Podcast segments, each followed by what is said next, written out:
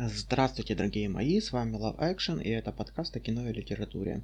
И сегодня выпуск будет э, душеспасательный и мотивирующий, но вход в проблематику мы совершим немного странный.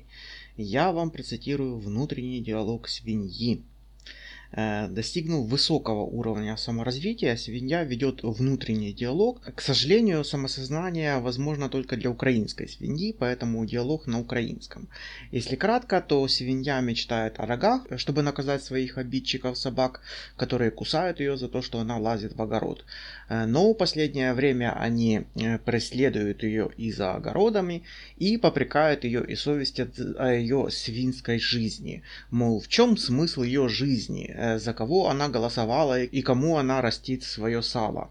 Э, живя по-свински, она якобы сама себе вредит, ест свою же собственную колбасу, то есть сама себя, как у Галины, у Данта. Свинья горько вызывает к Богу о рогах. Э, если прям сильно будет непонятно, то не напрягайтесь и просто перемотайте этот отрывок. Лежала свиня в баюрі, та й ось як хрюкала балакала сама собою. Господи, якби мені роги, я б їм задала, я б їм задала. Всім, хто тільки коли-небудь мене кусав, з буряків вигонював, собаками травив, або хоча б тільки поза очі обмовляв і висміював. Усім би я дала себе знати. Давніше хоч порядок був. Увійду в буряки, почну рити, а тут кажуть, провинилася свиня. Е, тут уже й собаки бежать. Хап мене за вуха, наторгають, наторгають, а тепер, бо отим клятим собакам не досить і того. Е, тепер вони е, слідком за мною бігають і не те, щоб кусали, а гавкають та й гавкають. Свине кажуть, схаменися, як ти живеш, де в тебе сумління? Адже оглянься на себе, яка ти невмита, нечесана, нехарапурна, неосвічена. Подумай тільки, пощо ти в Бога живеш? Щоб з мене добрі люди сало їли, кажу їм. Та де тобі ще душі дзявкотять? Чи не стид тобі таке говорити? Твоє сало, ну нехай і так, що твоє сало добра річ, та вже по твоїй смерті. Ти за це не відповідаєш, але твоє життя, свине, твоє життя. Дайте мені спокій, хрюкаю їм на розум. І за своє життя я не відповідаю, я ж його собі не дала. Стид тобі, свине, стид тобі. Ну скажи, будь ласкава. Е, як ти голосувала онде при виборах до Державної ради? Невже чесне Боже створіння може так голосувати, за пару буряків продати свою совість? Фе, свине, це вже й для свині забагато, а ще як на сміх читаєш і батьківщини, і руською правдою. Ну що ж, читаю, бо читаю, а голосувала так, як мені моя свинська натура каже. Геть від мене, зась вам до мене. Дармоїдка кажуть, живіт на сало пасе, а хто те сало буде їсти, по щось за що сама не знає. Але найголовніший звичай узяли собі до мого сумління промовляти, ститу мені будити. А я вік звікувала все в баюрі та при кориті та в хліві. І відки у мене стид набереться. Але далі, як почали оті картки надходити та й надходити, день по дню, пошта за поштою, читаю адресу його свинородію Микиті Хруневі. Дивлюся на те рило, на котрому начеплена ковбаса, на ті вуха, на те пузо, адже ж ковбаса мій власний свинячий витвір, і вони хотіли мені сказати, що я, голосуючи отак по-свинськи, живучи по-свинськи, сама себе з'їдаю. А один ще й взяв та й обернув той рисунок е, вирваною карточкою з Данте. Ну, я почитала, е, там стоїть оповідання про Уголіну і його синів як вони з голоду свої руки гризли, і як опісля у коліна в пеклі гриз мозок тому, хто його отак е, заморив. І ще й підписано е, нашою такі кирилицею. «Е, ДТ фабуло наратур. Це про тебе байка. Тьфу, аж мені гидко стало. На цілий день апетит мені попсував. Господи, вислухай ти мене, дай мені роги, ані хвилиночки не спочине, доки всім їм отим поганцям животи не проспорюю, і кішки не повимотую. Най гинуть на глум, най знають, що свинство також сила, і безкарно чіпати себе не дасть. Это был отрывок из сильно отредактированного Франко 1890 года. А, что странно и сразу бросается в глаза в этом тексте, что свинью попрекают за то, что она свинья и ведет себя по-свински. она так и возражает, мол, откуда взяться у нее совести и стыду, если она всю жизнь в грязи, в корыте и ведет свинскую, и ведет свинскую жизнь. С какой стати она должна поступать благородно, если она животное? Э, для пасни это обычная метафора, когда волк говорит, что разве он виноват, что ему хочется кушать. Здесь мы приходим к идее данности характера природы. Холерики, флегматики, сангвиники, меланхолики. Э, характер ценности формируется нашим социальным, э, нашим социальным окружением. То есть, когда вас спрашивают, а как бы вы поступили в ситуации с вагонеткой, которая должна сбить одного или пять человек, то вы особо даже не решаете, а все ваше поведение уже заложено повседневной культурой, менталитетом, родителями, школой, моралью и нормами. Хотя, например, Шопенгауэр выделяет три вида характера умопостигаемый, э, то есть вам известно, э, согласно каким принципам э, вы живете и руководствуетесь, когда совершаете тот или иной поступок. Второй вид это эмпирический. Вы не знаете, чего от себя ожидать и познаете вы себя по ходу жизни опытным путем. И третье это приобретенный или скорее познанный характер, я бы сказал. Вы себя хорошо знаете и давно изучили, что в такой-то Э, ситуации вы будете делать то-то и поступать так-то. Ну и отсюда вытекают э, виды вашего поведения, которые, которых Вебер выделял 4 штуки. Э, цели рациональные поступки, когда мы ставим цель и ведем себя рационально для ее достижения. Ценностно-рациональное – это когда мы действуем из принципов. И инстинктивные поступки – это больше просто реакция. Мы действуем не думая. И традиционные, то есть мы смотрим на остальных, э, мы видим, ну, что так э, э, привыкли все поступать и действуем просто по образцу. Большинство из нас поступает традиционно и согласно своему характеру, то есть инстинктивно. Интересно, что в буддизме есть учение о мгновенности. Согласно учению, э, каждая дхарма, то есть наименьшая, э, наименьший элемент бытия, э, существует только в течение одной кшаны. Кшана это мгновение, предельно малый момент времени, определяемый в разных буддийских школах по-разному, то есть это примерно, одна, от, примерно от 1,75 секунды до там 2 миллиардной, до 0 0,2 э, миллиардной э, секунды. Короче, кшана это мгновение. Ежемгновенно дхармы вспыхивают и исчезают, образуя новые узоры, новую комбинацию, обусловленную законом э, взаимозависимости и взаимовозникновения, то есть причины и кармой не существует ни материи, ни субстанции, есть лишь поток э, последовательных психических элементов дхарм.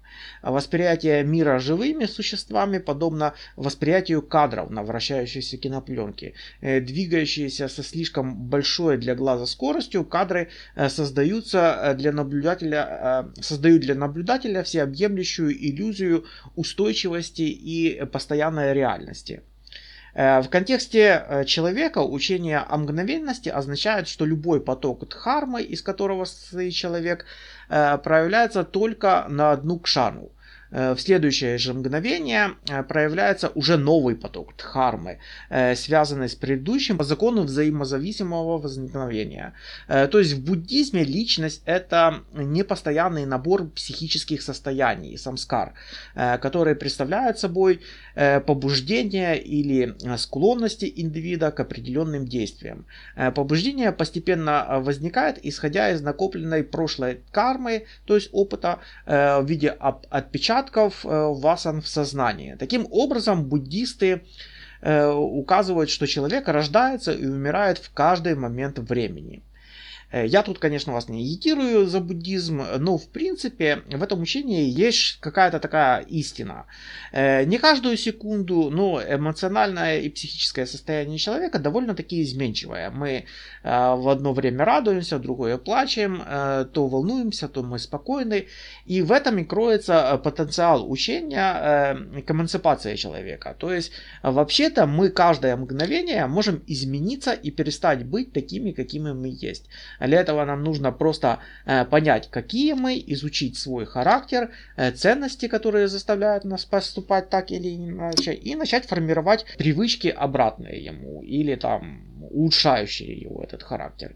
Если вы знаете про себя, что вы ленивая свинья и никогда, ни при каких обстоятельствах не будете, например, делать утреннюю зарядку, Э, то теперь вы понимаете, что это всего лишь иллюзия. Да, конечно, человек э, меняется не по щелчку. Почему мы не можем принять решение и начать просто это делать? Почему нам для этого нужна какая-то э, рационализация, постоянное убеждение себя? Потому что нейронам принятого решения нужно время для созревания, и нужно установить устойчивые связи. Поэтому, если вам тяжело делать зарядку утром, то не делайте, а начните для начала просыпаться для нее. И делайте только одно упражнение. Например, э, подтягивайте ноги э, к животу, лежа на кровати. Э, это уже, кстати, хороший массаж внутренних органов. Он активирует кишечник для утренних процедур. Таким образом, вы постепенно привыкаете, и со временем у вас появляется сила и энергия, скажем, еще для одного упражнения. И вдруг окажется, что вы уже делаете зарядку по утрам, и вы уже изменяетесь к лучшему. Э, современная психология определяет личность э, не как э, ценности или комплекс психических состояний, а как набор мотиваций или потребностей, которые толкают нас на те или иные поступки. Ее основания и вершина у всех разные. И, конечно, было бы эм, неплохо в них разобраться. В этом нам помогает философия и искусство. Благодаря им мы задаем сложные вопросы, примеряем к себе нетипичные для нас ситуации и задачи. Э, такие вещи освобождают нас от того, что Кierкегор называл отчаянием бесконечного и конечного. Э, люди мечтают э, кем-то стать, но ничего для этого не делают. Или наоборот, делают кучу всего, но не имеют каких-то стратегических целей. Чтобы завести эти самые цели, вам нужно измениться. Чтобы измениться, вам нужно завести новые привычки, то есть начать поступать по-новому. Э, нельзя что-то делать э, без перспективы и нельзя мечтать и ничего не делать. И тут мне, наверное, следует сказать несколько слов о э, мгновенном удовлетворении и отложенном удовлетворении. Мгновенное это когда вы постите фотку в Инстаграм и мгновенно получаете лайки, дофамин, удовлетворение, ну и сюда же просмотр порнухи, поедание пиц и прочее. Отложенное удовлетворение – это когда вы что-то делаете, но не получаете за это награду в полном объеме. Например, когда вы читаете книгу, то вы не получаете всю выгоду сразу, но ощущаете ее в течение долгого периода, используя полученную информацию и опыт в течение всей своей жизни. Э, сюда же занятия спортом, здоровая еда, образование и прочее. Другими словами, мгновение удовлетворения э, позволяет вам чувствовать себя хорошо здесь и сейчас, но через 10 минут минут э, дофамин теряет свою власть над вами, и вы уже э, даже не помните, как вам было хорошо от сигареты или кофе. Э, вы запостили картинку, съели бургер, вам хорошо, но вы не чувствуете себя счастливым целую неделю, допустим. С другой стороны, отложенное удовлетворение дается с усилием, и часто вы чувствуете себя плохо именно сейчас. Вам может быть скучно или тяжело что-то делать. Вам э, сложнее э, может быть э, читать книгу, чем смотреть видео на YouTube, которое к тому же принесет вам большее удовольствие сейчас. Э, то есть мгновенное удовлетворение это такая дуга с пиком удовлетворения, которая через некоторое время Э, приходит в нормальное состояние. И отложенное удовлетворение это такая дуга э, с усилием и некомфортной жизни, которая э, чуть позже нормализуется. Но если этот воображаемый график продлить во времени, то мы увидим последствия мгновенного удовлетворения желаний. Съедая бургер, вы получаете удовлетворение, но в длительном периоде такая диета влияет на ваше здоровье. С другой стороны, отложенное удовлетворение э, дается с трудом, но вы знаете, что в длительном периоде оно принесет вам новые возможности и позитивные последствия. Условно, вы ходите на курсы английского, а затем полжизни им пользуетесь. То есть мгновенное удовлетворение это зачастую вредно в долгом периоде, и отложенное удовлетворение зачастую влияет позитивно. И вы, наверное, слышали про эксперимент с зефирками. Э, детям предлагают э, съесть зефирку э, сейчас и получить мгновенное удовлетворение, либо отложить на потом и съесть две зефирки, то есть получить э, второй в качестве награды. И те дети, э, которые могли отложить зефир, добивались потом в взрослой жизни э, больше, чем те, которые нет. Так дело обстоит, когда мы принимаем решения и действуем в течение дня. Но все становится намного интереснее, когда дело касается привычек. Если у вас заведется много вредных привычек, которые дают вам мгновенное удовлетворение, а, то они очень сильно повлияют на ваш уровень жизни. Э, вы станете нетерпеливым, ваше внимание сократится. Это будет похоже на жизнь лабораторной крысы, которая зависит от дозы дофамина во всех сферах своей жизни на работе, э, с родными и друзьями в семье. И это э, уменьшит ваши возможности использовать привычки э, с отложенным удовлетворением. И опять же, если вы заведете привычку бегать по утрам, то вы будете здоровее в будущем, вы будете более подвижны, не будете щелкать коленями. Такая привычка даст вам больше возможности получать удовольствие от привычек с отложенным удовлетворением. И тут в дело вступает подключается эффект э, домино. Обычно мы действуем из расчета получить результат уже через некоторое время. И если вы покупаете подписку на телек, то получаете подписку и платите за нее какие-то небольшие деньги. Но когда у этого э, решения есть какие-то пос- э, побочные последствия и вторичные эффекты, то такое решение влияет очень сильно на вашу жизнь. Например, если вы платите за подписку, а потом у вас не, не хватает на счету денег погасить выплату по кредиту, то ваш кредит кредит у банка э, падает, проценты растут, появляется пеня, и уже лишняя подписка э, на пакет э, телевизионных программ не выглядит такой увлекательной. А с другой стороны, если вы э, пробежали с утра и у вас будет чистый, незамутненный разум, э, который поможет вам в общении на работе и в бизнесе, в отношениях и дома, вы будете более расслабленным и счастливым, это придаст вам сил на следующий день, возможно, вас повысит и так далее, и так далее. Э, то есть, если мы свяжем множество последствий своих вредных и здоровых привычек и увидим, насколько серьезно они влияют на нашу жизнь, если это э, плохая привычка, то она не просто плохая, но вы получаете целый пакет последствий. И наоборот, э, конечно, трудно себя мотивировать сходить в спортзал, когда э, все, что э, это вам даст, это крепатура на следующее утро. Э, но если вы вспомните, что сходив э, раз вы создаете привычку здорового образа жизни, которая запускает эффект домино и очень сильно влияет на вашу жизнь, вы будете чувствовать себя э, здоровее, увереннее. У вас будет куча вторичных последствий, которые помогают вам делать правильный выбор. Естественно, это все не значит, что веселье имеет только негативные последствия, а труд только позитивные. Просто я предлагаю вам подумать не просто о решениях и их последствиях, но взглянуть на жизнь в каком-то стратегическом плане. А во второй части нашей программы мы поговорим о замечательном фильме э, «Ростовщик» 66 э, года, режиссер Сидни Люмет. Это очень красивый фильм, в котором сошлось все, и замысел, и форма, и игра, и, конечно же, финал, который просто на разрыв аорты. И буквально очищает душу от всего наносного, то, что называется настоящее искусство. Хотя у Люмета часто забывают про этот фильм, все больше 12 разгневанных мужчин, или э, Серпика, или Вердикт. Э, но Ростовщик просто великолепный фильм. Э, фабула достаточно простая. Обычное преступление и наказание, которое сейчас уже давно не звучит.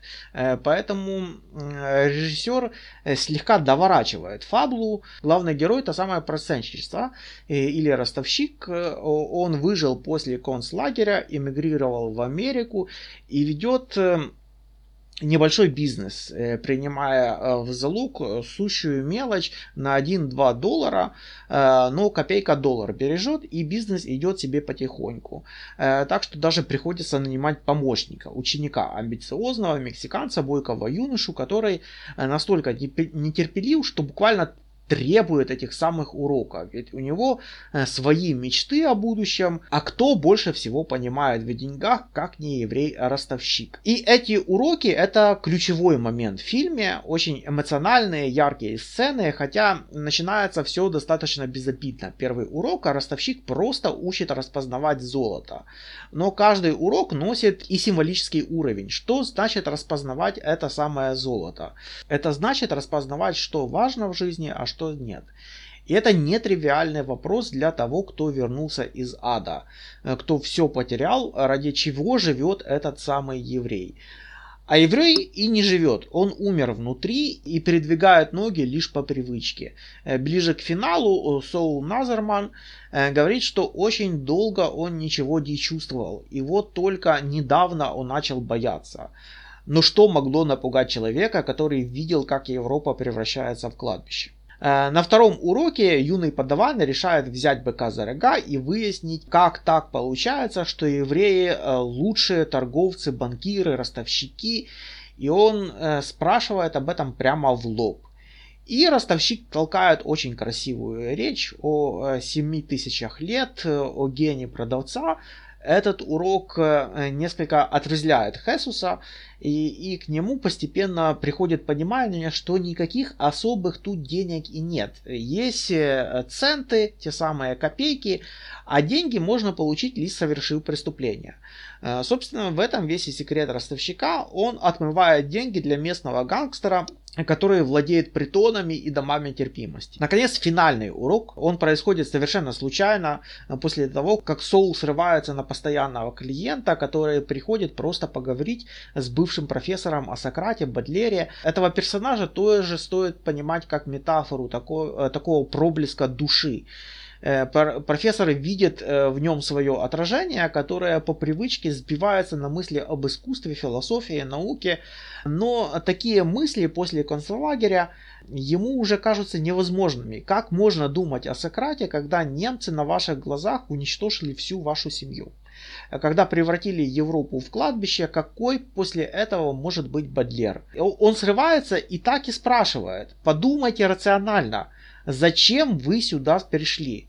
В смысле, не зачем он пришел в магазин и спрашивает вот эти вот докучие простые вопросы, э, но зачем сам человек пришел в эту жизнь. То есть этот э, вопрос э, нагружается таким отдельным символическим смыслом. Негр теряется и признается, что если рационально, то действительно в этом нет никакого смысла. Мексиканец же ученик получает свой последний урок. После скорости света деньги это вторая абсолютная ценность. Э, Хесес уточняет, а как же Бог? А никак. Э, а другие? А другие э, тоже не имеют ценности. То есть даже отношение учитель-ученик для еврея ничего не значит. И таким образом Назерман как бы разрешает этическую дилемму для своего помощника. Помощник решается, ну не сразу на убийство топором, но на ограбление. Ну, не все так просто. Во-первых, э, самому мексиканцу деньги нужны не просто ради денег.